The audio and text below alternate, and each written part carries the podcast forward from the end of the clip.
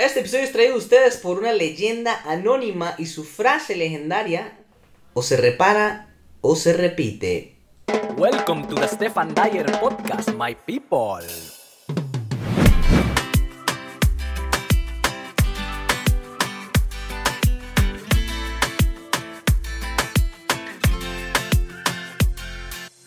Hello my people, bienvenidos al Stefan Dyer Podcast, donde le damos la bienvenida a personas con historias de vida increíbles para conversar un rato ameno, ah sí, filosofar por medio de conversaciones vulnerables. Hoy tengo a una persona súper, súper, súper cercana a mí, la indomable, la insaciable, la invencible, la imprescindible, mi querida sobrina Christine Dyer. ¿Cómo estás, Mini? Bien, qué honor estar en tu podcast. Soy muy orgullosa de ti, por cierto. Gracias, yo también estoy súper orgulloso de ti. Esta es una conversación íntima, no es el formato usual en el Stefan Dyer Studio en Toronto porque estamos en Costa Rica. Estoy a punto de tomar mi vuelo para volver a Canadá. Estuve en el Festival Internacional de Stand Up Comedy cuatro días. Solo vi a mi familia mm, como tres veces porque estuvo bien intenso el festival, estuvo increíble. Y ahorita estamos en la casa de Mini y de mi hermano Kurt filme, grabando esto. Pero como en unas horas me voy a Toronto y como mi tío, mi hermano Alexis y mi sobrino Julián están jugando FIFA aquí al lado y están gritando y Kurt eh, también está ahí y estamos esperando cenar.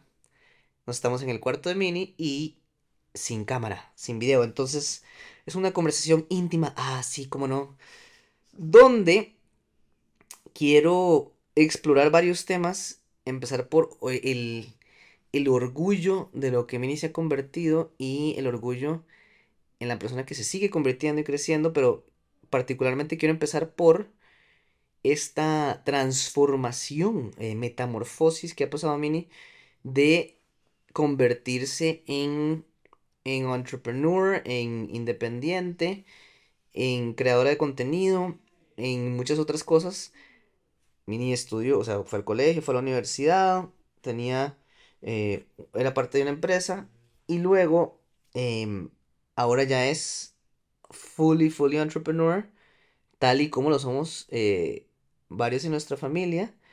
Eh, mi hermano Alexis tiene Dire Auto Solutions, Kurt en el 2008, creo, renunció para, creo que es el, papá de Mini, mi hermano renunció para Procter Gamble para dedicarse a la música y a la comedia. Yo hace 5 o 6 años, en el 2017, renuncié a Scotiabank para dedicarme a la comedia.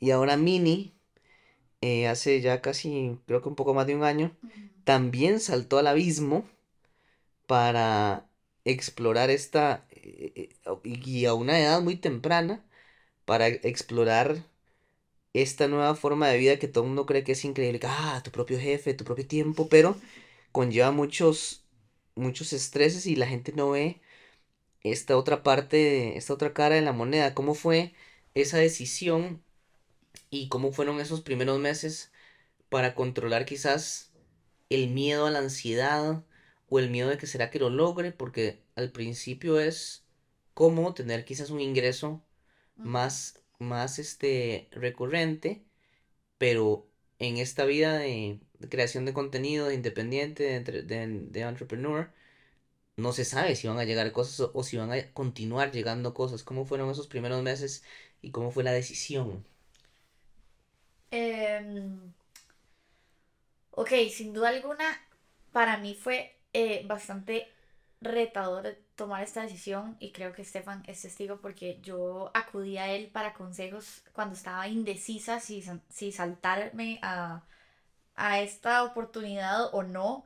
Yo, para mí la estabilidad era algo como que pesaba muchísimo y obviamente como que tener un salario es algo como que me, realmente me, me daba como una paz hasta que hubo un momento donde también como que me empecé a dar cuenta que bueno, para dar un poco, voy a dar un poco de contexto. Sí, sí, sí, claro. Voy a dar un poco de contexto, sí.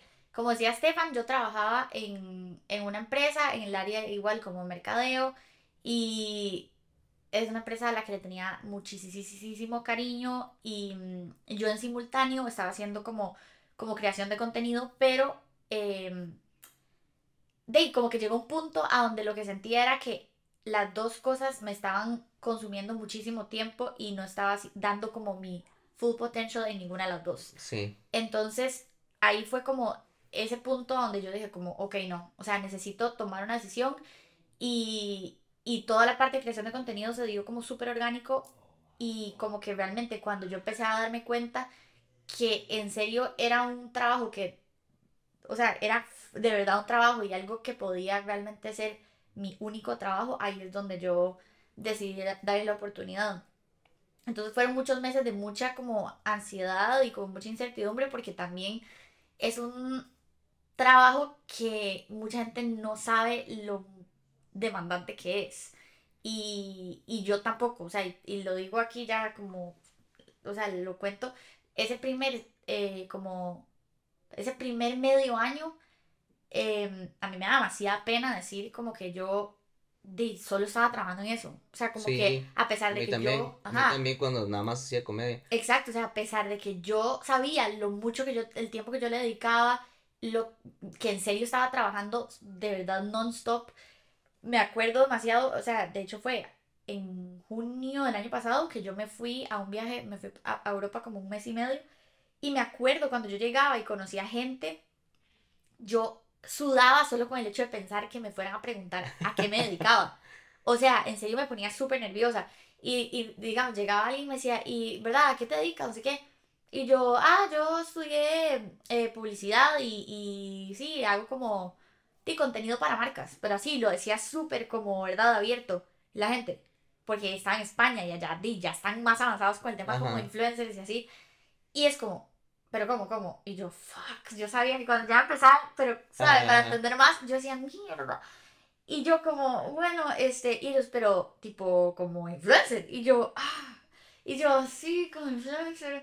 Yo estaba súper nerviosa porque además, otra cosa es que también como que me daba mucha pena porque allá hay, obviamente, hay demasiada gente. Entonces, y los números de alguien acá, o sea, yo tampoco tengo tantos followers. Entonces, di, la ¿Cuántos gente, tienes ahorita? ahorita tengo casi 40 mil. Ujú. Pero digamos, yo decía, me da demasiada pena enseñarle esto a alguien y que, digo, a ver eso va a decir, como que playado, o sea, digo, no, o sea, digo, di, tiene un cliente, una cosa así, ¿verdad?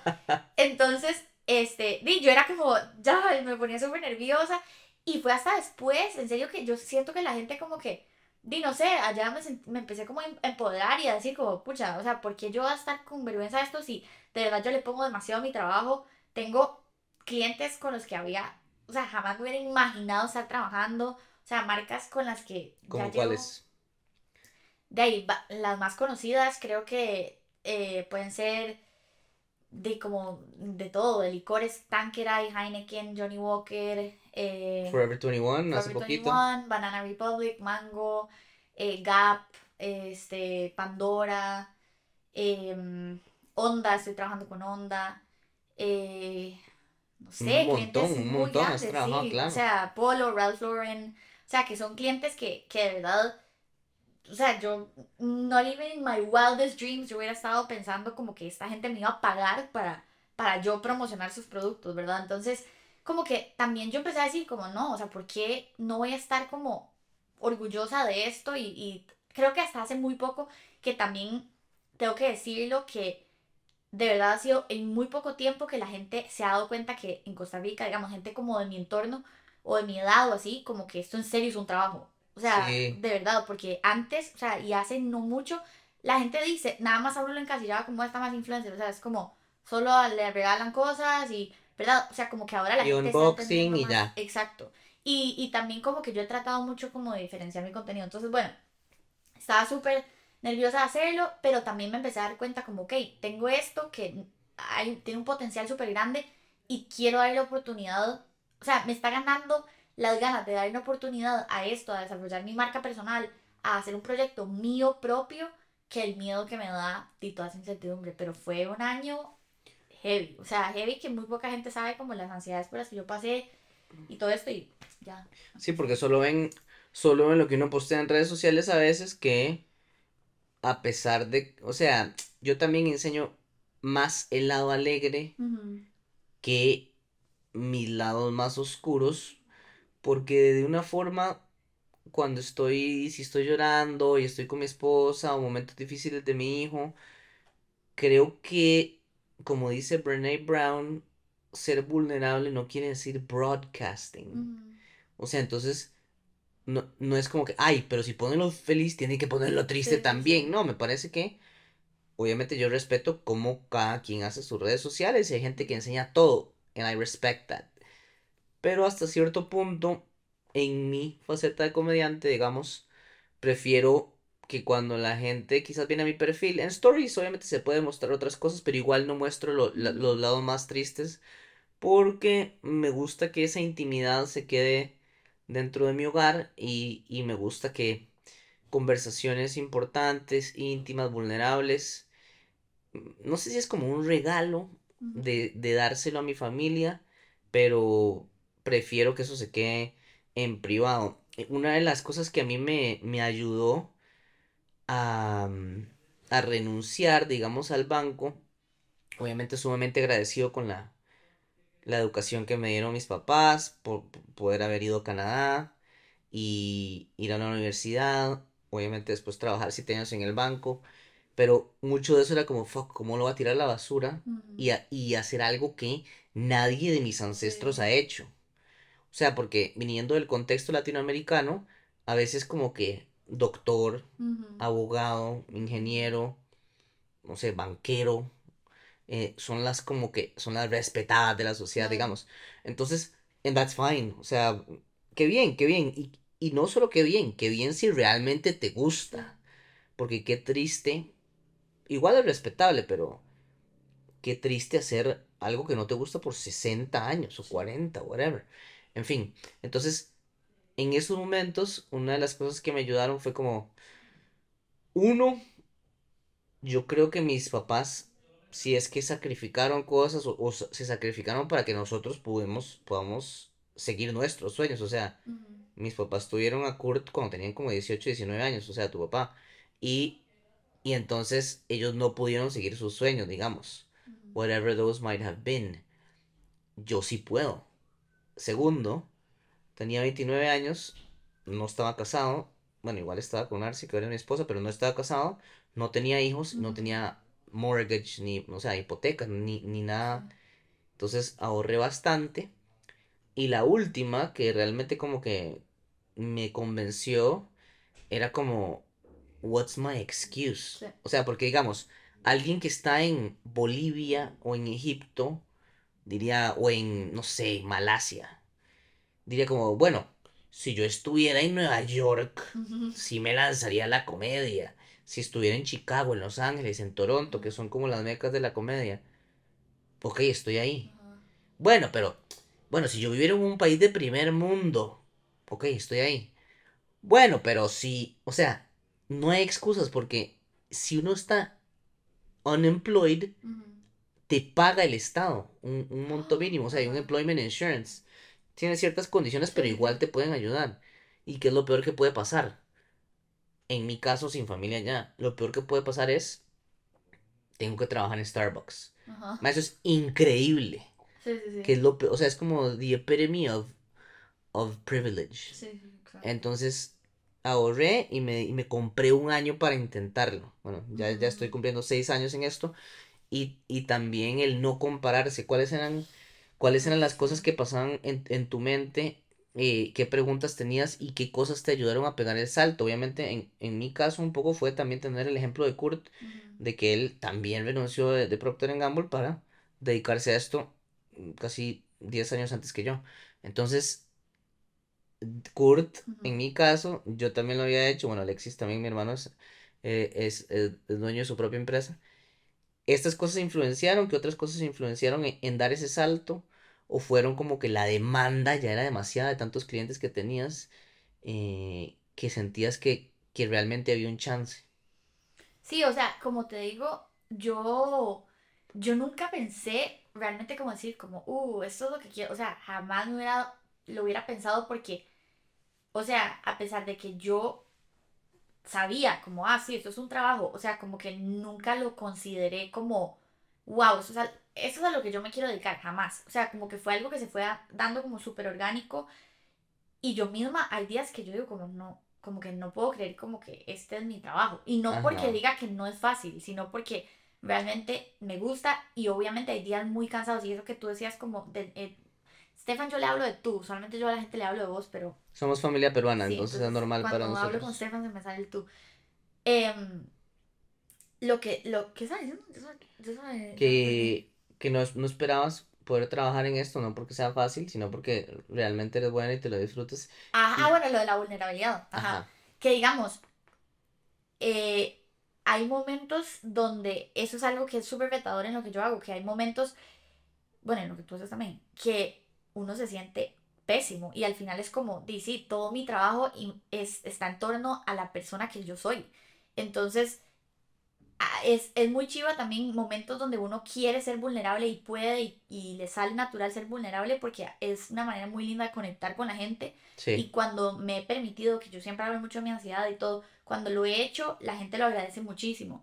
Pero también es demasiado importante como saber que uno no lo puede forzar. O sea, así como hay Ajá. momentos de mi vida donde yo he podido compartirlo, hay momentos de mi vida donde nada más no puedo. Y eso está bien. Entonces, es muy duro cuando hay momentos donde uno se siente muy, muy mal y tienes que, o sea, literalmente trabajar. O sea, Sí. yo, no sé, a final del año pasado yo pasé por una situación muy difícil y yo decía, tengo, o sea, estoy en temporada alta, o sea, tengo un montón de clientes a los que no les puedo quedar mal, me siento pésimo, ¿cómo hago, verdad? Entonces, eso es como un- una parte que es como difícil, pero a lo que iba con eso es que yo nunca pensé como, ah, voy a hacer esto, ¿verdad?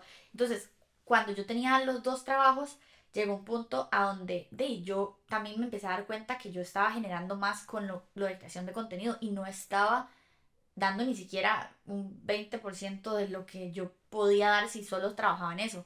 Entonces, también por el límite de tiempo. Exacto, y yo, yo me empecé a dar cuenta que di, eso es algo que yo disfrutaba mucho y que objetivamente, o sea, como modestia aparte, como que yo digo, di, creo que lo hago bien y le, le dedico, o sea, como que realmente es algo como que siento que sí me sale bien. Además, yo estudié eso y siempre me ha apasionado mucho como la parte de comunicación y diseño y todo.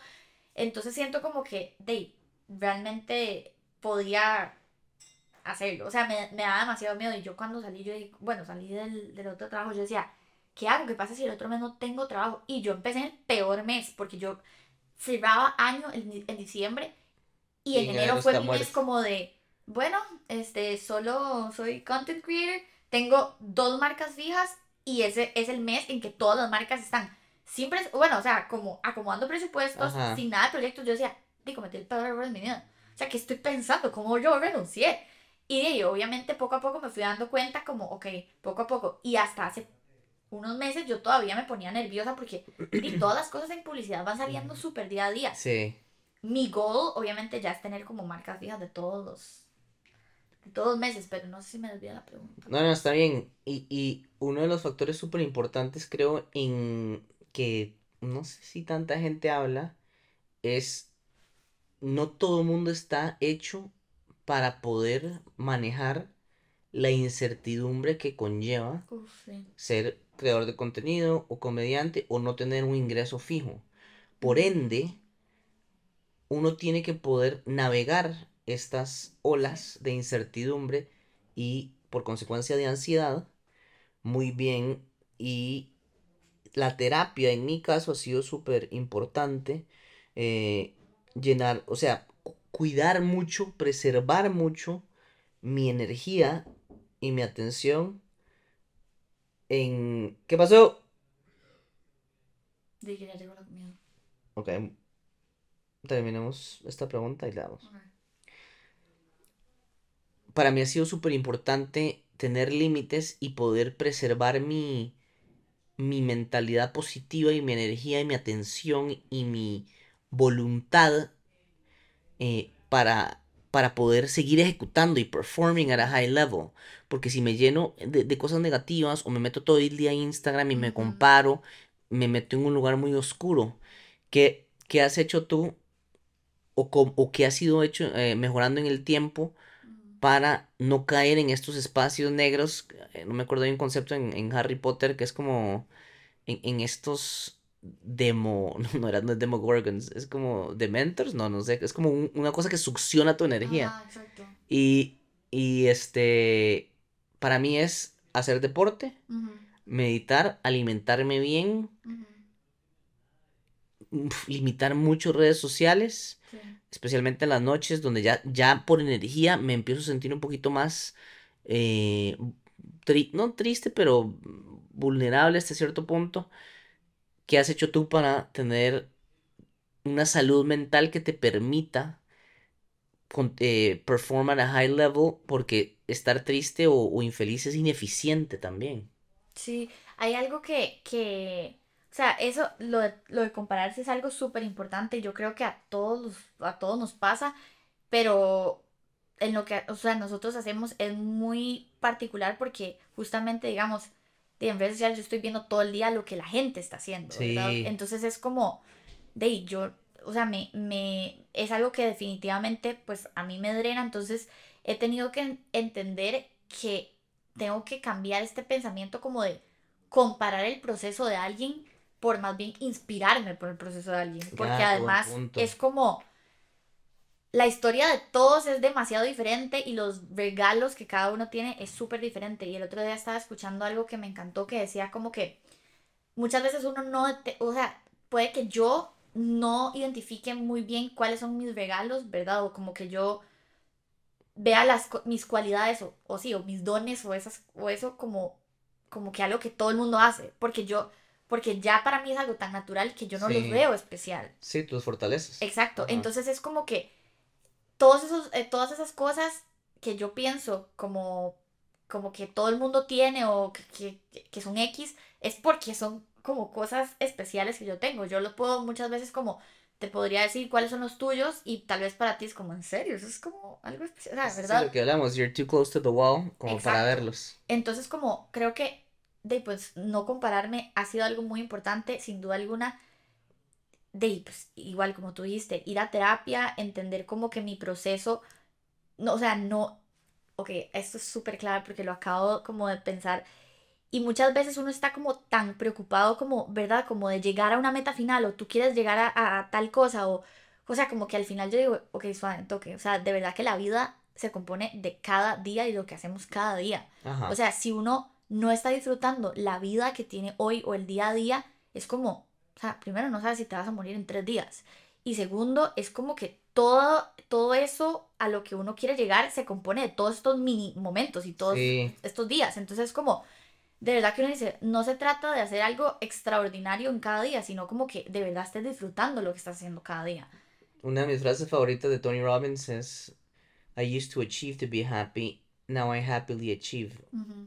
Antes lograba para ser feliz, ahora felizmente logro, porque si estás posponiendo tu felicidad hasta que llegue a Comedy Central o Just for Laughs o Netflix, igual apenas llegue a Netflix, lo voy a posponer ahora el Sí. segunda vez que llegue a Netflix. Sí. Y después a los Oscars, y después entonces pasas toda una vida infeliz en lugar de tratar de tener plenitud y satisfacción en, en cada día. Y muchas veces uno como que minimiza sus logros, o sea, como Ajá. que de verdad, yo hay veces que me pasa y es tan normal, o sea, que hay días que uno dice, pucha, hoy siento que me puedo comer el mundo y me siento súper orgullosa de mí, y hay días donde dices, como, "Ma, soy una basura, o sea, Sí. de verdad, o sea, eso pasa demasiado y eso está bien, o sea, como que es muy loco como ver gente o escuchar gente que uno admira, saber que también le pasa. Sí. Entonces, em, lo que te iba a decir era, em, o sea, que, que eso es, o sea, eso es súper normal y es, a mí lo que me ha ayudado demasiado es como, no sé, cuando me pasa algo increíble y que me siento así súper, lo que hago es que lo escribo. O sea, cuando, cuando me siento así como que me puedo comer el mundo, lo escribo.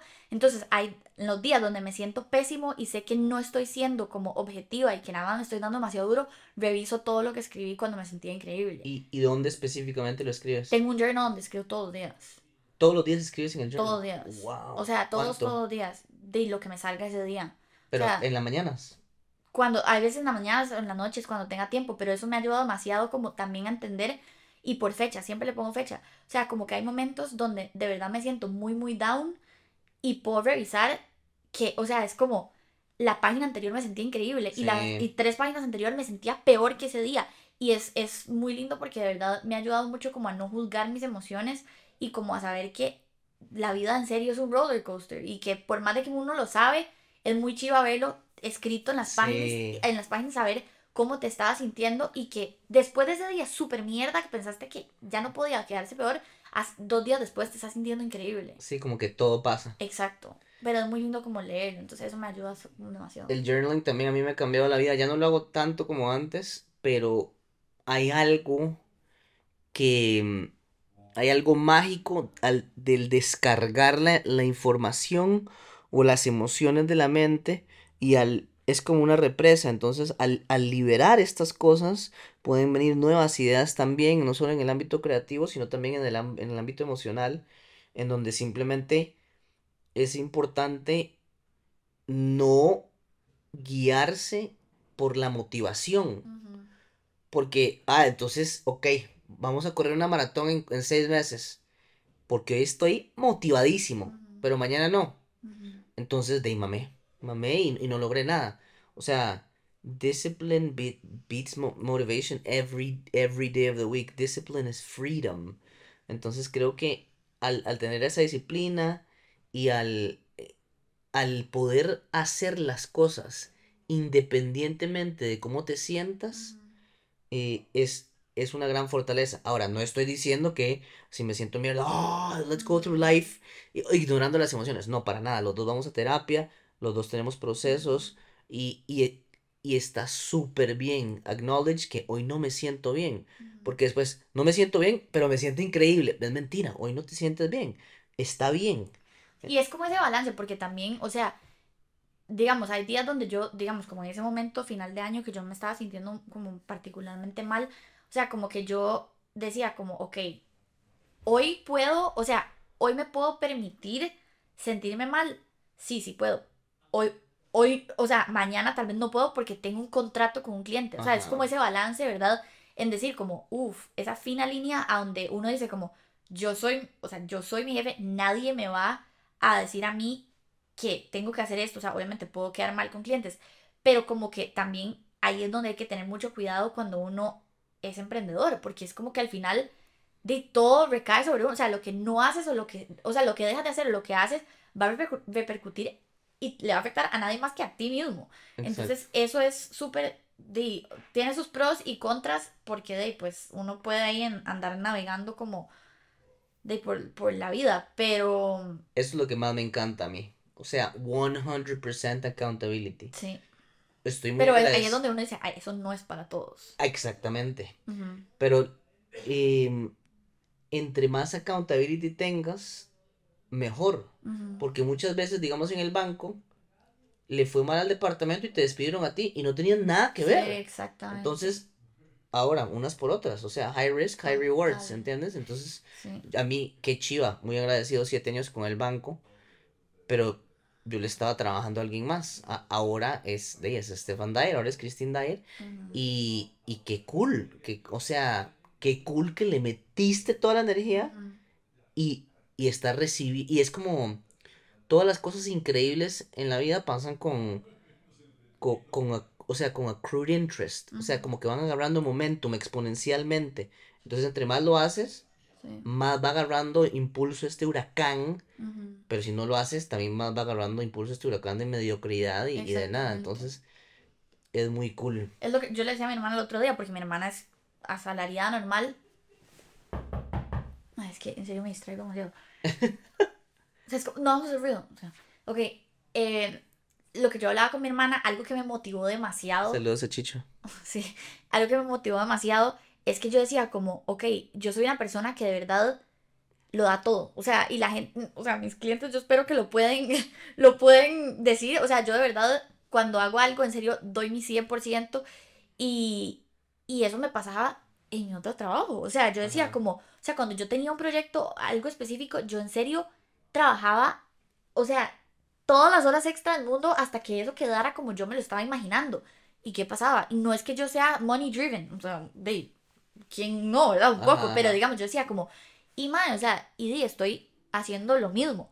O sea, ahora, si yo decido mae, matarme ese mes porque tengo la energía y la creatividad y el drive, eso también va a tener una recompensa que es de, eh, ¿cómo se dice? Como proporcional a lo que yo me estoy matando, ¿verdad? O si yo el otro mes quiero agarrarlo para irme de vacaciones y saber que ese mes no voy a generar es proporcional, pero ok, me lo merezco, como tú hiciste con ese año que te compraste. Eso para mí fue demasiado chiva, como también saber como, o sea, si yo le eh, superpongo, o sea, ese beneficio me va a caer a mí directamente, Exactamente. Y, y lo más lindo de todo esto, digamos, en mi caso, yo me fui al banco y, y lo que más, ah, la otra cosa que me hizo irme del banco era como que yo veía que mi, fu- mi futuro era demasiado predecible. Y, y yo también soy de, mire, 110%. ujú. Entonces, yo sé que, bueno, ahorita me estaba quedando todos estos días en la casa de mi amigo Julián, que es, que es el director de riesgo de, de Scotiabank Costa Rica, y, y yo irónicamente lo metí al banco hace 10 años conmigo, los dos éramos interns, los dos fuimos a la Universidad de Toronto, y el mayor es un top dog, y yo sé que yo sería un top dog Ajá. ahorita, y qué cool, pero I don't wanna be that guy. Pero, Pero no es para mí, ¿entiendes? Ajá. O sea, yo, yo podría haber llegado, voy, habría llegado director, vicepresidente y todo, y qué chiva, pero no que, yo no quería estar ahí, ¿entiendes? Pero, pero lo hubiese logrado porque en cualquier lugar tú te llevas tus hábitos y, y tu commitment y, y tus habits. Entonces, es, es nada más tener la honestidad que requiere mucho, eh, mucho valor de decir dónde quiero estar. O sea, estoy haciendo este tipo de cosas para impresionar a otra gente que ni siquiera me cae bien o lo estoy haciendo por mí. Eso es algo que, digamos, me, eh, me, me hace, me- lo siento como muy esperanzador cuando yo te escucho a ti, porque, digamos, yo soy una persona que me gusta mucho la estructura, entonces eso es algo que a mí me cuesta mucho, o sea, yo al día de hoy, y yo hablaba con una amiga el otro día, como, yo dije, como qué loco que, di, en el cole, obviamente todo es mega predecible, todos estamos haciendo lo mismo, pero ahora llegó ese punto, yo tengo 26, a donde uno está viendo como, y más, ese mal iba malísimo el cole y ahora le, está yen- le están yendo- empezando a ir súper bien. Y Sí. más, esta persona está trabajando en esto, esta persona que, ¿verdad? Como que uno empieza a ver como la gente está esta persona se está casando, esta persona, ¿verdad? Y uno Ajá. empieza como a decir como, y ma, ahora sí es el, literalmente el momento donde todo el mundo está tomando sus decisiones y todo el mundo está agarrando Ujú. para lugares diferentes. Y la mayoría de mis amigos son como, di, abogados. Entonces, o mi misma hermana es como, ella trabaja en un bufete, ella, igual, uno sabe cómo va a terminar la cosa. O sea, sí, uno se lo puede Y imaginar. que, y que bien esa gente que le encanta hacer lo que está haciendo. Pero hay gente que está en el banco miserable. Bueno, exacto, sí. Digamos que yo hablo de la gente que, que sí ama lo que hace, Ajá, que siente, ajá. ¿verdad? Pero a mí hubo un momento donde me empezó a provocar demasiada ansiedad justamente eso, que yo, yo decía, también. ¿y ma, qué voy a hacer? O sea, va a llegar un punto a donde, di, no sé, o sea, uno se empieza a hacer todas las ideas de verdad en la mente y a mí al día de hoy me pasa. O sea, que yo digo como, no, no, yo debería, hasta hace poco yo decía, no, no, yo que se me, que me pasa, yo debería ir a trabajar en, no sé, en una empresa, en el área de mercadeo, o sea, ¿por qué estoy haciendo yo esto? Porque justamente es ese, me empieza a dar como ese miedo, ¿verdad? De decir como, pero ¿qué pasa si esto no funciona? O sea, ¿qué pasa si más bien yo estoy desperdiciando mi tiempo y no tengo experiencia y después, Ajá. o sea, me empieza a dar demasiado miedo y te puedo decir que en serio al día de hoy, pero yo empecé a darme cuenta como, y la manera en la que yo me empecé a calmar es como diciendo como, ok, lo que tú decías, es como, ok, yo sé que soy una persona responsable, yo sé que cuando algo me apasiona, lo, o sea, lo hago, sé que tengo talento en, en, en, no sé, el área de comunicación o así, es como, siempre, si yo hago las cosas poniendo todos estos ingredientes, la receta va a salir bien. Sí, escape competition through authenticity. Exacto, y es como, ok, no sé a dónde voy a estar, o sea, es como cambiar esa, ese miedo como por esa Qué magia de no saber, Qué ¿sabes? cool que no sabes dónde vas a estar.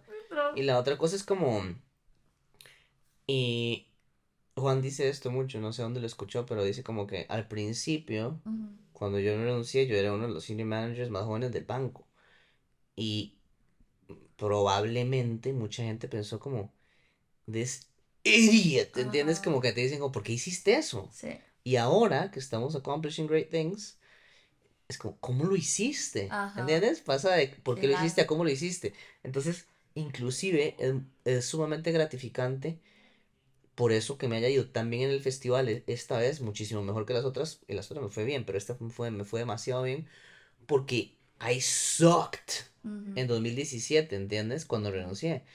Y está bien, está bien, porque no es como que black or white, no es como que si eres bueno o no, o em- eres malo, es en quién te estás convirtiendo en el proceso. O sea, es como, no es como que eres mal comediante o eres buen comediante, es eres, un, eres una persona que está arriesgando por lo que crees, una persona que constantemente se está poniendo en, en posiciones complicadas para crecer más, que está, que, que está eh, ap- apostándole a las cosas que le encanta. Entonces, you escape competition through authenticity, en esa autenticidad de perseguir las cosas que te gustan y como te gustan te conviertes mejor y como te conviertes mejor te gustan más y como te gustan más te conviertes mejor Sí. as opposed to perseguir algo que odias. De nuevo, ser infeliz es ineficiente. Entonces, em, yo veo también a gente que tiene 35 o 36 años como yo, y yo digo, Maya, ya tienen dos carros, mansión, hacen toda esta plata, tienen cuatro hijos, viajan, pero todo eso es igual que Instagram. Es como solo ves the Sí, tip of the iceberg. literal. Es que you never know, No, no you sé. never know, porque también hay gente que, que tú la ves de súper seria. Y, ti- son súper felices, ¿entiendes? Hay gente que tú la ves con un montón de cosas materiales y son infelices. Hay gente que tiene un montón de cosas materiales y son felices. Ujú. Entonces, you just never know. No, no. ¿Y cómo lidias tú, digamos, con, como, como, como con el síndrome del impostor? O sea, ¿qué, qué, qué te ha Em. funcionado para eso? Porque fuck, es real. Y digamos, yo ya como que la... O sea, como que ya he aprendido a entender que eso va a pasar, como lo decía. O sea, hay momentos de igual, como que uno se siente increíble y un, otra vez uno se siente pésimo. Ajá. Y, y mm, o sea, ¿qué, qué, qué antídotos has eh, Yo creo o sea, como encontrado? Lo que he usado es como mm, dos cosas. La primera, siempre he sentido como que nadie confió en mí, en esto, ¿entiendes? O sea, era, era, bueno, afortunadamente era tan bueno en las otras cosas que, que todo el mundo pensó que esta era una mala decisión. Pero como nadie confió en mí y nadie nunca dice que soy el más chistoso de la familia, obviamente Alexis siempre todo el mundo dice que es el más chistoso, o, o bueno, o Kurt eh, nadie pensó en esto. Entonces, igual siempre me he sentido el underdog en estas cosas, pero siempre he sido súper disciplinado, que es mi superpoder. Entonces, cuando voy a estos lugares grandes, donde quizás hay gente más famosa o con más followers o con más currículum, es como que entra una voz, ¿no? Como que, Claro. "Ay, you're not supposed to be here, pero es como que esa voz es na- como que, o siento que quizás alguien piensa eso de mí, es como que, bro, you weren't even here at the beginning anyways. Sí. Who cares tu opinión? Aparte, toda la gente que critica no han logrado nada en sus vidas. Y si lo han logrado y están criticando, están en un very dark place Sí. mentalmente. O sea, la gente que realmente está logrando cosas no, No y, y te ve grinding, ajá, ni siquiera está pre- preocupada por lo que estás haciendo y, y they know the grind, eh, de ellos entienden lo que se requiere. Hay, hay, hay una vara que dice Brené Brown, the, the man in the arena, ¿no? Como que Ajá, sí, sí, sí, sí, eh, sí. entonces es como que respect to the, a- al Mae que está en el coliseo golpeándose, cayéndose, volviéndose a levantar y, y who cares about el Mae que está en el balcón diciendo, ay, Juzgándote, sí, ajá, juzgándote porque you haven't achieved anything. Y la, y la, y la segunda parte que me ha, llevado- me ha dado mucha confianza, que quizás le he podido poner en palabras recientemente, es este concepto que todo el mundo dice, te la tienes que creer para hacerlo. Te la tienes que creer para hacerlo. Pero yo no estoy tan de acuerdo. Yo lo veo más al revés. Hazlo y luego te la crees. O sea, como que el créetela y después, y después la haces, es como- más como un milagro que siento que como que la gente, es- que, que, ay, ahora me la creo, entonces lo voy a hacer. Es como que ahora estoy motivado, ¿no? Entonces lo voy a hacer. A mí nunca me ha funcionado así, yo simplemente me he puesto en situaciones, bueno, vivo desde los 15 años solo en Canadá y simplemente me he puesto en situaciones súper complicadas o, o, o en las que tal vez no debí de haber estado o no debí de haber hecho como renunciar a un trabajo extraordinario de banco y después irme de tour tres semanas a Costa Rica, Colombia y Miami con gente que era muchísimo mejor comediante que yo frente a públicos que estaban pensando, who's this idiot? Yo ni siquiera era tan bueno. Pero ahora todo el mundo dice, ah, por eso es que eres tan bueno ahora, ¿entiendes? Entonces, to- em, es, es esta, es esta, es este modus operandi de ponerme en situaciones en las que, según en papel, quizás no debería estar ahí. Pero al estar ahí mejoro muchísimo más que si no me pusiera ahí, ¿entiendes? Que si necesitara la aprobación. Eh, Y, y hay otro concepto muy rápido que es como, la gente dice que la experiencia es el mejor, eh, el mejor maestro, ¿no? La mejor maestra, pero la experiencia también es muy costosa. ¿Qué quiere decir esto? Que digamos, en el caso de la comedia, a un comediante que empieza hoy, quizás le tardaría 20 años llegar a Netflix, de, de estar separando en open mics y en escenarios. Pero yo como renuncié no tenía 20 años para ver si la lograba, ¿entiendes? Entonces, para mí, skills and talent is not enough. O sea, y la experiencia de eso de que ir a pegarme contra todas las paredes, yo no tenía tanto tiempo. Entonces, yo lo que digo es como, ok, sí voy a seguir montándome escenarios, pero también voy a leerme todos los fucking libros de comedia, voy a pedir feedback a todos los comediantes, voy a leer, escucharme todos los podcasts, voy a hacer journaling de mi comedia, voy a ver mis propios videos, voy a editar mis propios reels y, o sea, I'm all in, Sí. ¿entiendes? Porque if you're not all in, como Tony Robbins dice, es como que if you want to take the island, you have to burn the boats. O sea, si quieres conquistar la isla, tienes que quemar los botes con los que llegaste ahí, porque si no, te vas a ir en los botes, Sí. ¿entiendes? O sea, you gotta burn the bridges. Eh, y creo que eso me ayudó a estar, a estar all in. O sea, y hay veces como que no hay tiempo para el síndrome del impostor, ¿entiendes? Como que ya firmaste el contrato, ya dijiste que ibas a ir al open mic, ya, ya dijiste que ibas a participar en este show.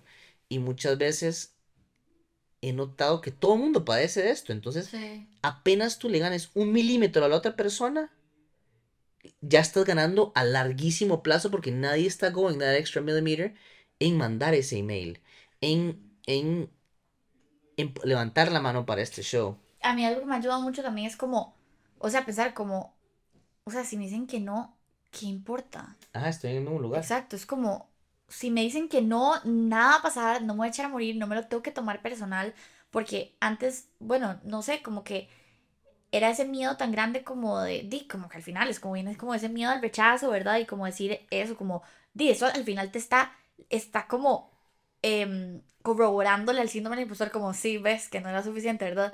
Pero es como, por eso yo soy tan insistente como en lo de escribir cuando uno sí se siente increíble, porque, o sea, yo puedo devolverme como a, a literalmente leer los facts de todas las cosas que sí he logrado Ajá. y eso me da demasiado como, me empodera muchísimo a saber todo lo que sí soy capaz de lograr, a pesar de que hayan veces donde no me haya salido algo. Y otra cosa que para mí es súper importante es como de tener como empatía con uno mismo y con el proceso y saber que uno está aprendiendo y saber que uno se puede equivocar, porque eso me pasa demasiado, que me doy demasiado duro cuando cometo un error o no sé, no contesté algo a tiempo o pucha, solo el tema, el hecho de cobrar, o sea, es como, oh, si hubiera cobrado menos me hubieran dado el proyecto, o sea, es como, ya, o sea, no se dio, va a venir otro proyecto y algo súper importante cuando uno es em, de emprendedor y uno em, está haciendo eso es como ese miedo a cobrar, Ah, sí. ¿verdad? O sea, que es como que le estás poniendo un precio a, a, a, a tu trabajo, a tu talento, a tu tiempo, a todo, y es como que hasta que uno no le dé ese, el valor al trabajo de uno, nadie se lo va a dar. Y yo en eso sí como que me he sentido mucho como de, ok, para mí, ¿qué es lo justo de cobrar? Y no tener miedo como a poner un precio. Y al final es increíble como cuando uno empieza a cobrar lo que para uno es justo, te llegan las personas correctas. O sea, te Ajá. empiezan a contratar las personas correctas que realmente valoran tu trabajo. Y no hay nada más gratificante que de verdad ver que una persona te está buscando a ti por, por lo que eres y lo que Sí. transmites y todo. Y no tener miedo a cobrar. De hecho, eso es algo súper importante que yo trato demasiado como de empoderar a mis amigas que trabajan en lo mismo que yo, que yo les digo, pero no les dé miedo, o sea, cuando alguien de verdad Sí. quiere trabajar con ustedes, lo va a pagar, o sea, más bien qué lindo como poder, en serio, como, de que un cliente llegue y te, y, y, y no sé, y de verdad valore tu tiempo, tu trabajo, y te estén eligiendo a ti porque te, o sea, por, por lo que representas, sino nada más porque, ah, porque obvio, eso pasa, o sea, yo, yo ya sé identificar el tipo de cliente que es como, eh, ¿cuánto nos cobra por...? Y yo es como, sí, mal, le están cotizando a 10 personas más, les vale quien sea, o sea, solo necesitan que el mensaje llegue a gente. A cuando alguien dice, pucha, me encanta tu perfil, me encanta cómo comunicas esto, Sí. este, la manera en la que, y yo digo, pucha, en serio, demasiado lindo trabajar con gente que te está contratando por lo que representas y lo que haces. Entonces, por eso, de verdad que, o sea, por más de que antes me diera tanto miedo cobrar, y esto lo, lo, como que lo, uno como lo del síndrome del impostor, porque es algo que antes yo decía, es como, ¿quién, quién me creo yo para Ajá. que alguien me esté pagando a mí para eso? Es como, mae, o sea, ¿por qué no? O sea, hasta que uno no se lo crea y hasta que tú no te le des valor a tu tiempo, tu trabajo, tu talento, nadie más lo va a hacer. Sí, y, y, y hay veces que te lo crees hasta que te dan el, el dinero, porque lo hiciste. Yo, yo lo otro que me pasa mucho es que al principio, de nuevo, I, I used to achieve to be happy, now I happily achieve, me cuesta porque a veces el cambiar el chip de lo que uno es es Porque difícil. eso viene mucho de, también de la validación externa. Ajá, Y es como, perdón que te interrumpa, pero como nosotros trabajamos en cosas que son tan medibles con la validación externa, es súper tricky porque uno se vuelve adicto a eso. absolutamente. Entonces es como que empiezas a medir todo por, uh, eh, y eso es algo tan delicado, followers. tan delicado como en decir, como, mae, no puedes, o sea, no puedes perder tu autenticidad y, y lo que uno disfrute, obvio, o sea, hay que ser inteligente y también saber qué cosas pegan mejor y, y por qué, porque tal vez uno lo sabe comunicar mejor o lo que sea, pero no dejar que eso sea lo que te mueva, porque ¿qué pasa? Te pierdes en el proceso, o sea, pierdes totalmente tu autentici- tu autenticidad y por eso a mí me encanta cuando los creadores de contenido grandes dicen como, o sea, es que el goal no es hacerse viral, Ajá. porque ¿qué pasa? Entonces te hacen, te hacen viral porque te siguieron por un video específico que hiciste, es como,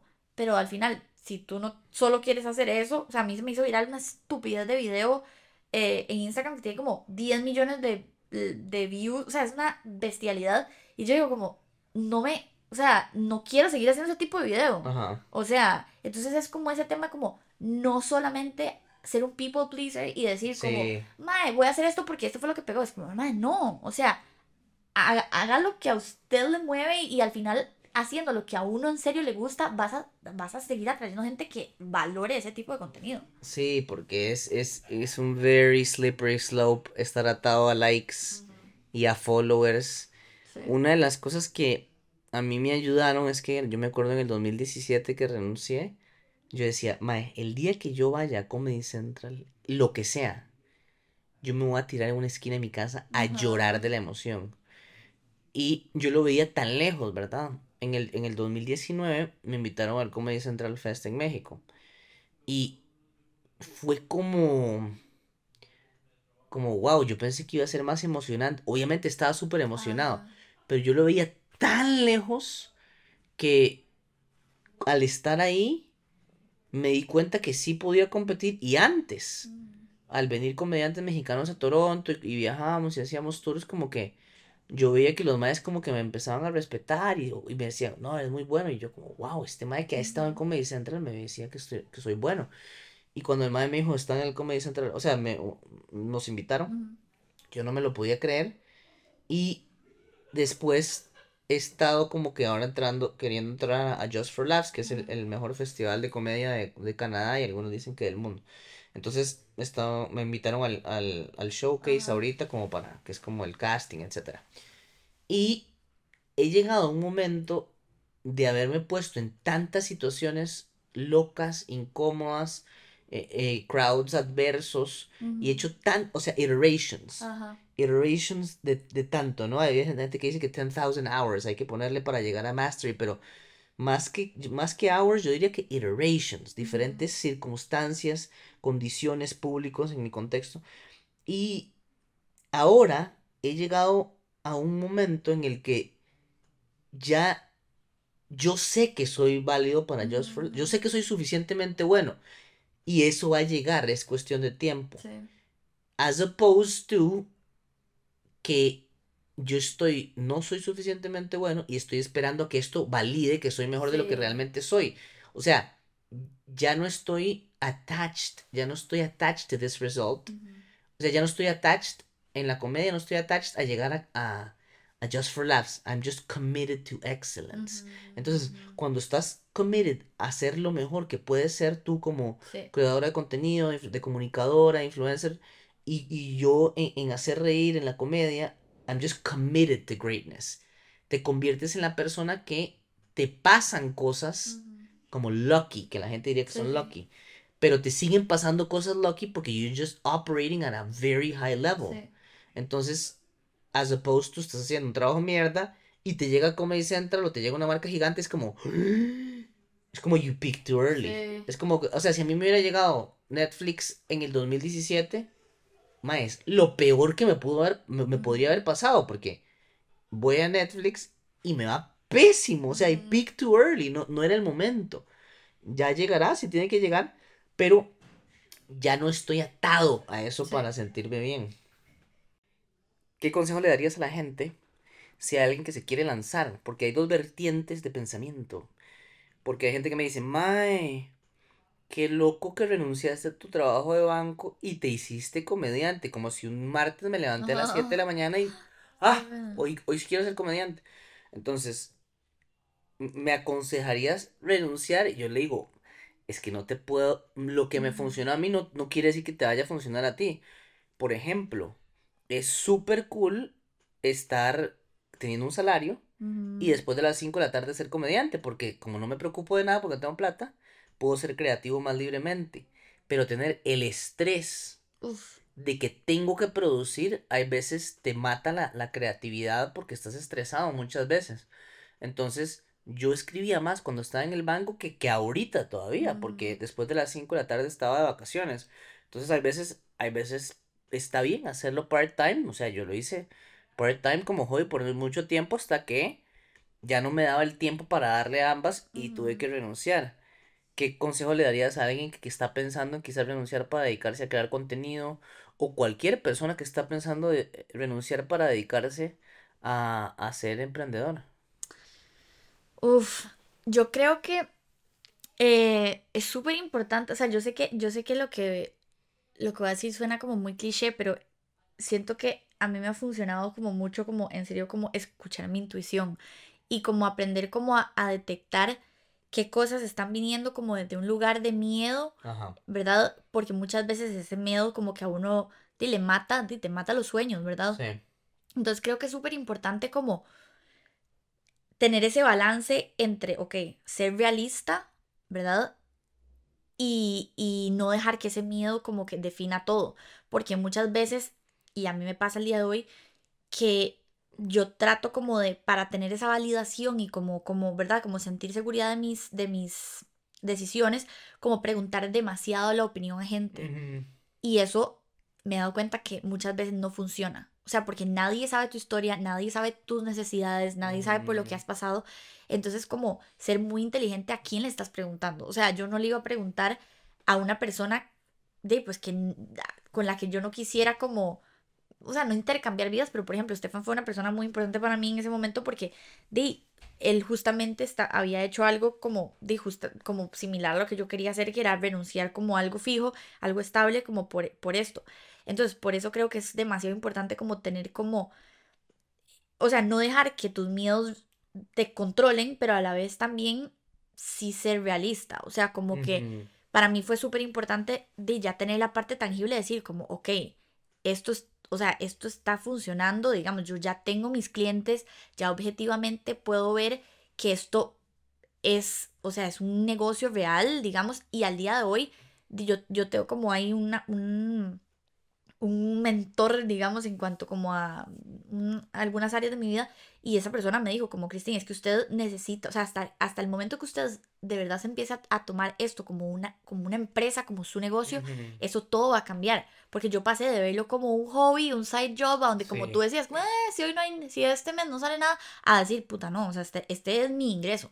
Entonces, em, creo que sería como un poco como escuchar la intuición de uno, este, saber muy bien a quién le va a preguntar, no dejarse llevar por lo que la gente piense completamente em, y no pedirle consejos a una persona con la que uno no intercambiaría vidas, o sea, no, no literalmente, Sí. pero digamos, o sea, hay que ser como muy, muy inteligente, o sea, como muy consciente a quién le estás pidiendo di, pues, sus opiniones y también saber que es un proceso a donde, como tú decías, no es como que te levantaste siendo un comediante, o sea, es un proceso y súper importante no compararse, sino más bien inspirarse. O sea, porque tu proceso va a ser súper diferente al de todo el mundo y no puedes dejar como que de esa, esa comparación te mate de toda la motivación y, y, y ganas de hacer tu proyecto. Sí, eso de, comp- de comparar tu capítulo 3 con el, com- el capítulo 68 de alguien más es Sí, dispararse en la frente. Otra de las cosas que siento yo que fue algo importantísimo es que yo me hacía víctima en el banco de que, ay, hasta cierto punto, hasta cierto punto tiene su verdad, como todo. Yo decía, yo pensé que cuando tuviera plata iba a ser feliz en el banco. Irónicamente, eran los momentos más estresantes, miserables, estaba más gordo, tenía huecos en la barba, el estrés, no dormía bien. Yo desde todos los años que estuve en el banco, desde el 2010 estaba súper bien. En el 2015 que vine aquí a Limón, que vine aquí, bueno, todas las navidades venía, y me fui a Limón con Alexis y todo el mundo, em, me acuerdo estar en la hamaca de, de la casa donde nos quedamos en, en Limón y, y levantarme a medianoche con pesadillas de mi trabajo. Y yo decía, ya después de cinco años, yo dije, o sea, de haber estado en el banco, esto nunca me había pasado. Yo siempre lograba desconectarme súper bien. Sí. Y yo decía, aquí, a- esto no pasaba antes, o sea, hay, tiene que haber un cambio. Entonces, en, en un momento de, de víctima, de que, ay, el banco es el problema, si yo me dedicara a la comedia, yo sería feliz. Ajá. ¿Por qué? Porque la comedia me hace feliz. Pero, al renunciar, el día siguiente, básicamente, bueno, después de volver del tour de tres semanas que fuimos con Juan a Miami, Costa Rica y Colombia, em, me di cuenta que igual tenía que hacerme responsable por mi felicidad. O sea, no es como... Y ahora you can't blame it en el, en el banco. Exactamente, no, no le no puedo culpar a nadie, ni a mi jefa, ni al banco, ni a la economía, a nada. Entonces, ese accountability, ese verse al espejo es como, bro, si le va mal es porque lo estás haciendo mal. Ahora, otra cosa que aprendí es, un show malo no me hace un comediante malo. Exacto. Y un show buenísimo tampoco me hace un comediante bueno. Ujú. Es el, eh, eh, o sea, la suma de todo esto. Si tengo 68 shows malos seguidos, bro, Sí. soy malo. Es que esa es la cosa, o sea, como que también, por eso ahí te digo, como si es importante también ser, o sea, ser objetivo Ajá. en si uno, o sea, es capaz, o sea, tiene los skills para hacer algo, ¿verdad? O sea, como tú dices, no se trata que si tu- tuviste una cosa, una cosa mala, di ya eso te va a hacer malo, pero sí como ser muy realista en ese sentido. Y algo súper importante también es eso que, que estás hablando de no, de no ser un, de no victimizarse. O sea, es como, Ajá. o sea, uno está eligiendo la vida que, o sea, yo quiero, eso es lo que yo digo, o sea, yo quiero poder acostarme y decir, estoy haciendo lo que me gusta, o sea, eso puede ir evolucionando en el tiempo, pero hoy estoy eligiendo hacer lo que me hace feliz y aunque hayan días difíciles y todo, o sea, yo estoy a donde quiero estar, o sea, literalmente, o sea, es como, o sea, muy loco. Y eso que decías de ese ataque de ansiedad, a mí me pasó demasiado, que ahí es donde yo digo como, o sea, hay una voz que uno sabe que, que le está diciendo como, mae, o sea, por más de que usted tenga demasiado miedo, o sea, por ahí no es. Y a mí nunca se me olvida, una noche que yo estaba, ya, o sea, ya fue a donde yo dije, ya no puedo, o sea, evitar esto más, o sea, como, ¿cómo se dice? Como ignorar esto más. Yo estaba, posponerlo también. posponerlo, exacto. Yo estaba en una Semana Santa antes de, o sea, como antes de renunciar, y yo estaba con mi mamá en un paseo, yo empecé a, o sea, a llorar la noche. Yo tenía taquicardia, pero yo tenía voces en mi cabeza que me decían, por ahí no es, por ahí no es, pero así, te lo juro, es de las cosas más locas que yo he dicho. Yo Por ya ahí no es renunciar. Por ahí no es seguir en- eh, trabajando en eso. Ah, ok. O sea, porque yo trataba de apagar tanto la voz que me decía, Ajá. hágalo, hágalo, usted puede. La- o sea, y yo decía, ¿qué me pasa? ¿Cómo? No, o sea, yo la apagaba, yo la apagaba.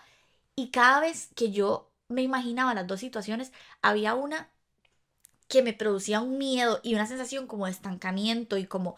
Y la otra sí, me daba miedo, pero era como un miedo diferente. O sea, yo siento que uno tiene que de verdad prestar demasiada atención a, a qué tipo de, de miedo. Si es como un miedo como... ay, Es que no sé cómo explicar en palabras, pero uno en el fondo, uno en el fondo lo sabe. O sea, si uno está conectado realmente Sí. con sus emociones, uno sabe de dónde viene y, y qué tipo de miedo es el que te está hablando. Y a mí me empezó a dar más miedo el hecho de quedarme en eso por, por, por las razones incorrectas, por estar cómoda, por, o sea, nada más no, no, empezó, ya era más fuerte que yo como la, el, el drive de eh, me voy a sentir peor estando aquí por, por, por miedo. Y fue muy buena escuela para ti, igual que Scotiabank para mí. O sea, como que hubieron muy, o sea, no sería, digamos, yo siempre digo que yo no sería el comediante que soy hoy si no hubiera estado siete años en Scotiabank, porque aquí viene el siguiente punto. Si yo hubiese salido de la universidad o del cole a ser comediante, sería, hubiera fracasado el primer día, porque la gente cree que ser comediante es nada más ser chistoso, pero yo estoy sobre escenario menos de un por ciento del tiempo de mi vida Mm. o de mi día.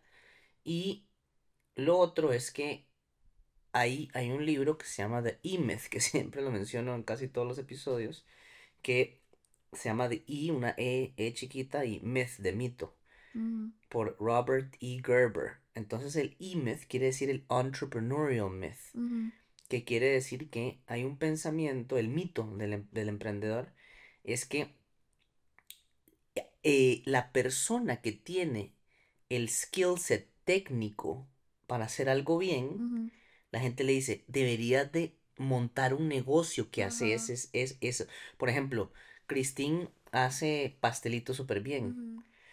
Y todo mundo, madre, mini, qué, qué rico este pastelito. Deberías de montar una pastelería. Ajá.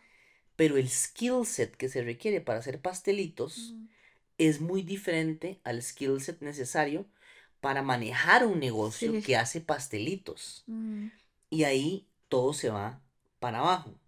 Todo se va a la desgracia porque lo que a Minnie le gustaba era hacer pastelitos.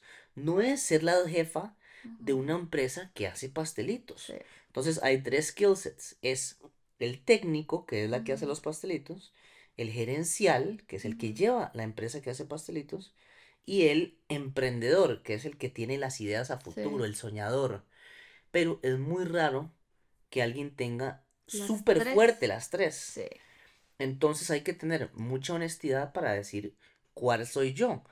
Y, y ahí es donde van, hacen el error gigante muchas compañías gigantes. Entonces, por ejemplo, está Christine en una compañía de, de, de contaduría, hay 20 contadores, y como Christine es la mejor contadora, la hacen la jefa de los contadores.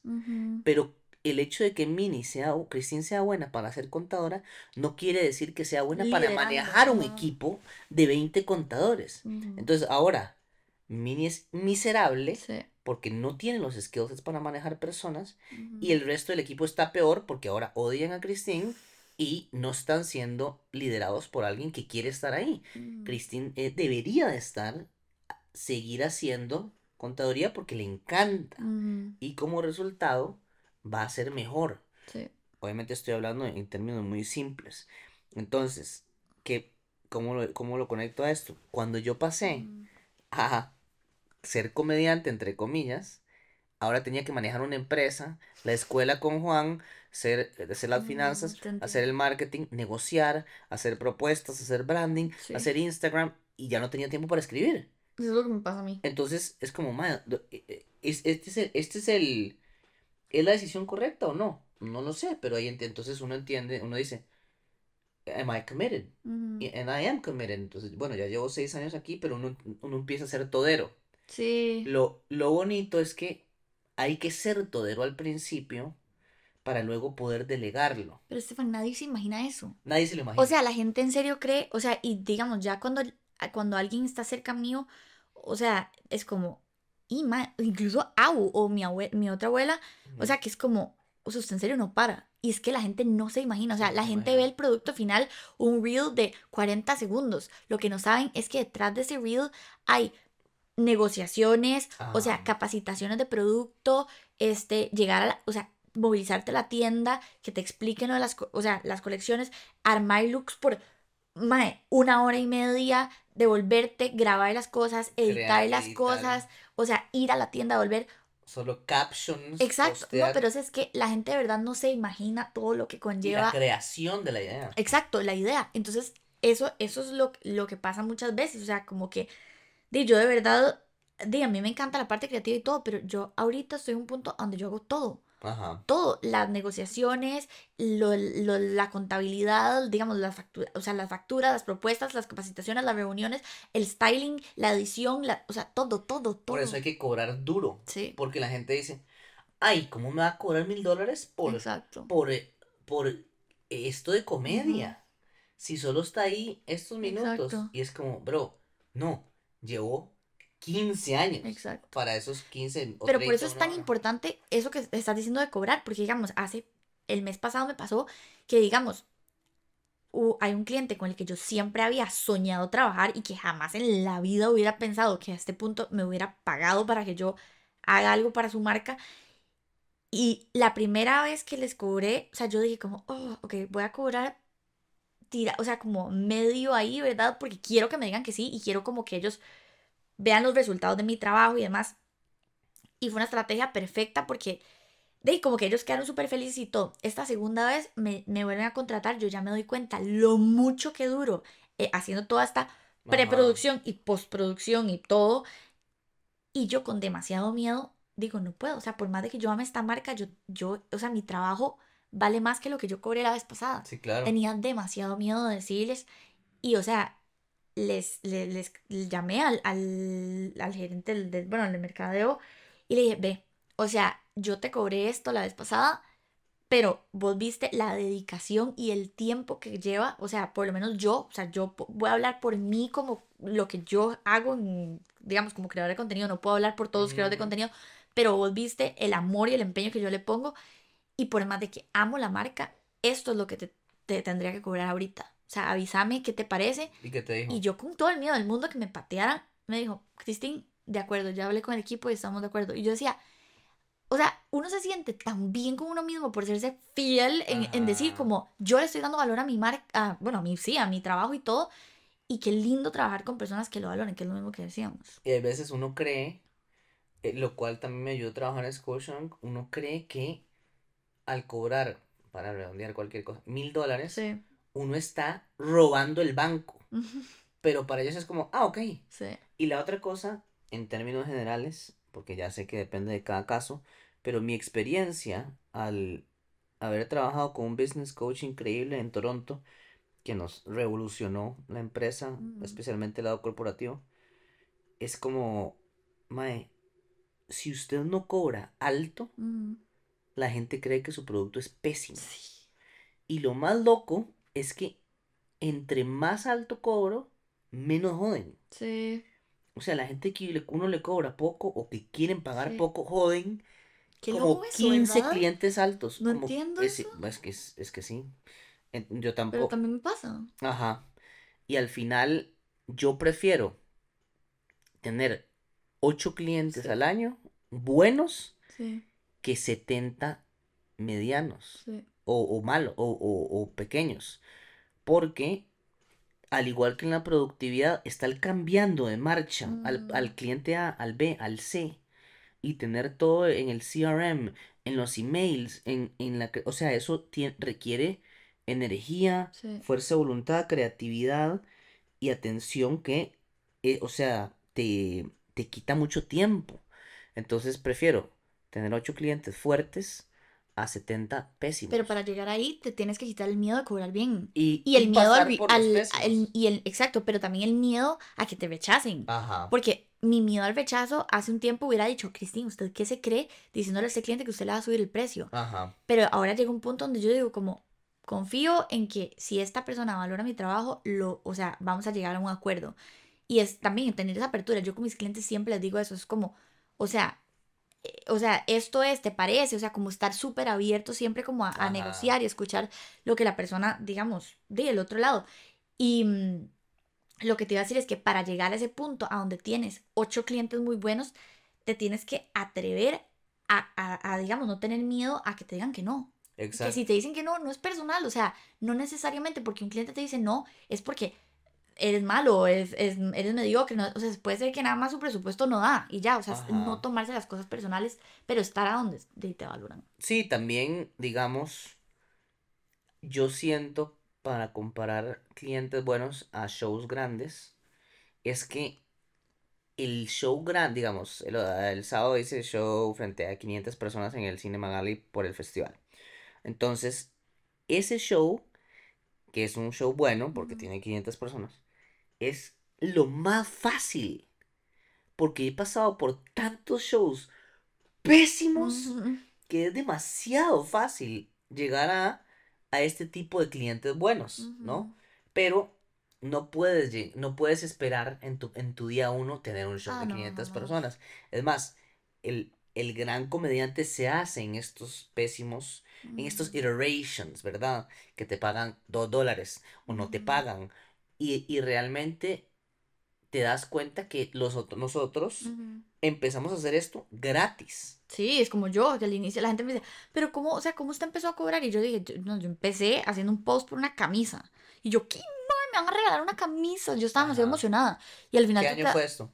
uf, de no sé, ¿Cómo? 2000, o sea, ¿Cómo hace cuántos años? no sé, como- ¿Tienes 26? sí, yo creo que como, no sé, hace cuatro años tal vez me dieron mi primera camisa gratis. Pero di, o sea, no, como te digo, todo ese tiempo yo tenía un trabajo, entonces yo no, ni siquiera estaba pensando como, Ajá. wow, voy a ahora tener cuatro camisas gratis este mes. O sea, no, o sea, no fue así, o sea, fue hasta este año que yo podría decir, o sea, ya, estoy tomándome esto en serio. Eh, pero lo que también, algo que te iba a decir con esto es que, no, ya se me olvidó. que hay que pasar por shows malos. Ajá, así, digamos que algo súper importante y digamos en general, en todo en la vida, porque yo muchas veces me voy muy fuerte cuando me equivoco de algo, digamos en, no sé, por ejemplo, en enero había una campaña que, madre, me estaba, o sea, es que lo pongo como un ejemplo Ajá. monetario como para que sea más fácil, pero digamos, me ofrecían X cantidad de plata que era mucho menos de lo que usualmente cobro. Y no es que yo sea una persona money driven, pero es desde ese lado donde yo digo como estoy siendo fiel a mi tiempo, a mi, ¿verdad? Claro. Entonces, este, yo dije como, ok, no, o sea, esto es lo que yo cobro, ¿verdad? Traté de negociar con el cliente, me bajé, no llegamos a nada y yo dije, ok, algo más va a venir, ¿verdad? Y de repente me di cuenta que un montón de amigas mías estaban aceptando el proyecto y me empezó a, me empecé a sentir pésimo que cómo no lo agarré y así. Y después me empezaron a salir otras cosas como que ahí es donde dije como que todo bien, todo bien. Pero lo que quería decir es que cada vez que yo me equivoco ahora, digamos, equivoco o, ¿verdad? Algo Sí, que exacto.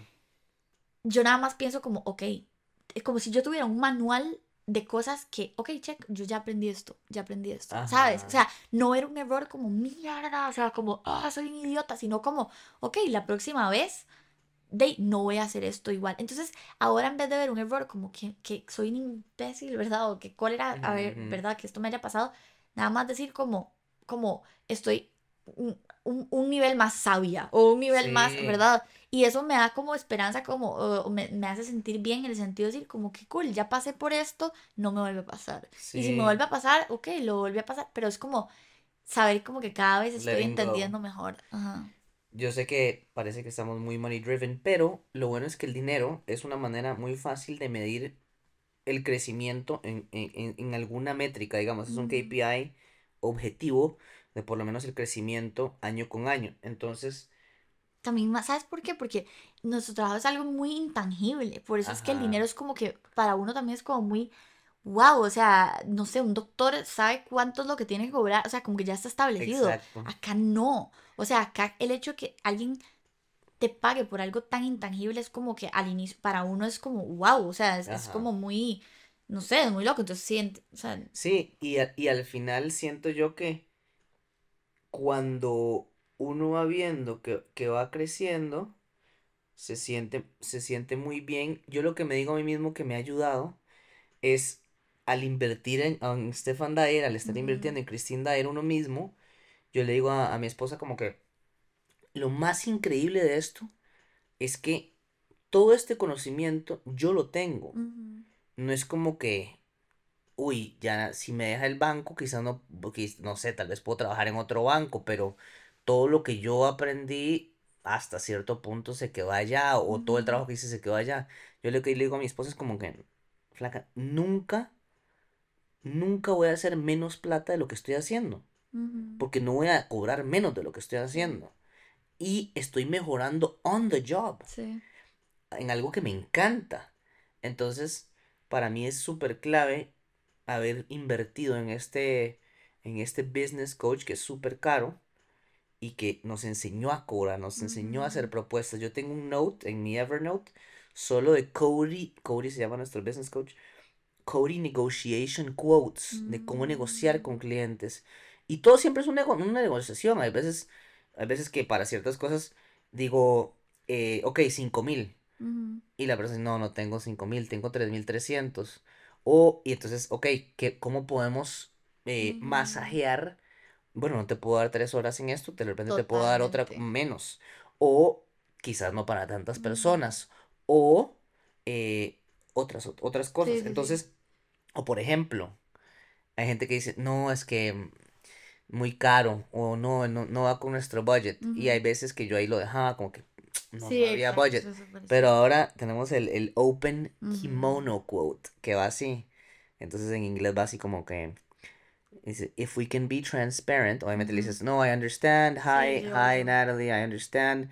Entonces el, el Open Kimono Quote va así como que, if we can be transparent, what budget are you working with? Total. Entonces Yo ahora, siempre aplico eso. entonces la Mae ahora está, the ball is on her court. Total. Y, Y y ahí tú entonces sabes qué ya puedes ofrecerle Ajá. eso. Sí, pero hay veces es bueno lanzarse a la yugular sí. porque todo es una negociación. El libro que más me ayudó, aparte del video de, del Wolf of Wall Street, el, el, el Straight Line Straight Line Persuasion, eh, es el libro de Chris Voss, el FBI Negotiator, em, Never Split the Difference, creo que se llama El Poder del No en español.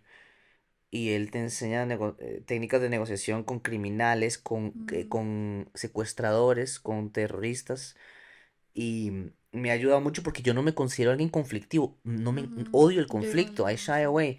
Entonces, al sentirme alguien que no se considera un bully en negociaciones, me ayudó a para poder hacerlo de manera asertiva y, y no agresiva. Sí.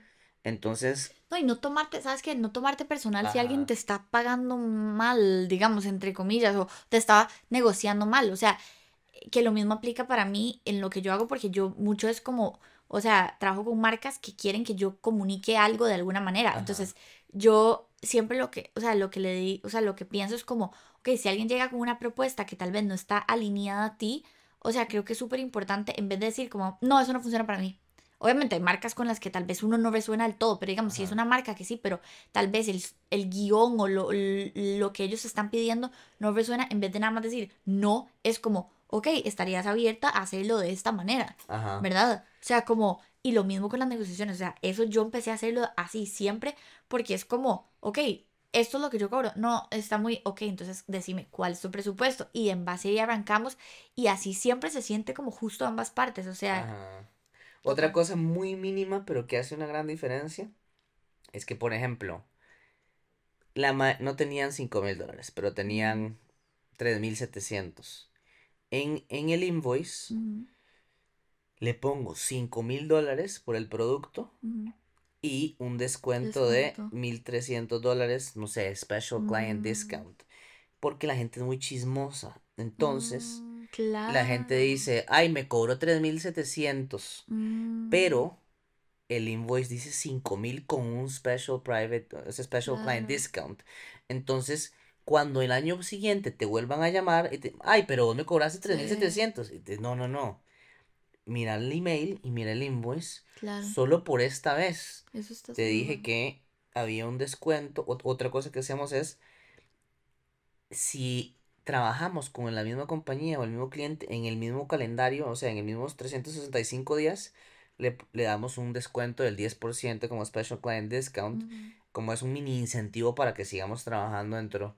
O hay compañías que yo quiero trabajar porque ujú, hacen, son organizaciones sin fines de lucro en Toronto que le ayudan a latinos, a pero no tienen la plata. Sí. Entonces vienen con mucha humildad y "Maes, tengo, tengo 200 dólares o tengo, o tengo 50. Y es como, no te preocupes, hay un número de eventos que yo hago al año para compañías que, que, que, que significa mucho para mí o, o las cuales admiro eh, y este, eh, tú eres una de ellas, entonces no te preocupes por el, el- la, la tarifa que yo siempre cobro. Este, este evento cae dentro de ese número limitado de eventos que yo hago al año, pro bono, digamos. Entonces hay muchas cosas que uno puede hacer chiquitillas para seguir. to- siempre es una negociación, siempre, siempre es una conversación. Y esta conversación está llegando casi a su final. La, mm, la pregunta que le hacemos a todos nuestros invitados al final del podcast es nuestros invitados, como si tuviera un equipo de ocho personas. em, es the champagne question, que va así. Si nos reunimos en un año 2024 con una botella de champaña, ¿qué estamos celebrando en la vida de Christine Dyer? Ok, creo que justamente estoy en un momento de mi vida a donde, a donde no, no, donde no tengo mucha claridad eh, como de cosas tangibles como que quiero hacer y justamente estoy como en ese proceso de descubrirlo y, ¿verdad? Como con, con mucha empatía de, de eso, como de, de que todo bien, que en este momento no lo sepa, pero algo muy importante que me, que me dijo mi psicólogo una vez es como uno no tiene que siempre saber exactamente qué es lo que quieres, sino cómo te quieres estar sintiendo. Ajá.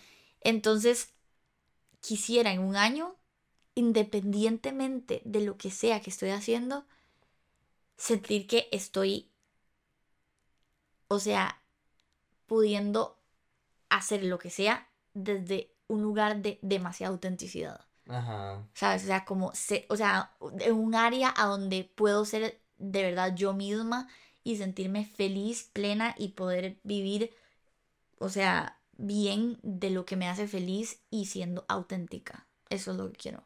Sí, yo, yo he cambiado. Me encanta que dijiste eso porque yo muchas veces en mis metas que hacía para cada año eran como cosas tangibles.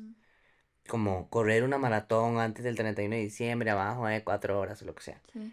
Pero últimamente he migrado más del, del doing al being. En lugar de cosas. Porque hay veces siento que el encasillarme dentro de metas tangibles me pone dentro de un box, que a veces está bien tener metas tangibles.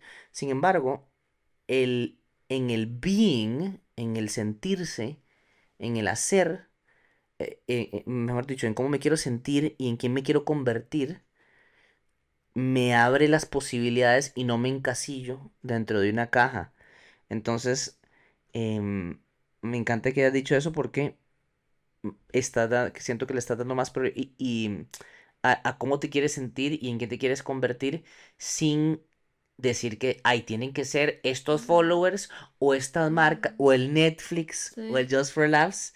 Simplemente estar de la, ajá, escape competition through authenticity. Y es que es eso que al final uno dice como, o sea, qué importante saber que eso viene, o sea, es, es, es algo que viene de adentro mío.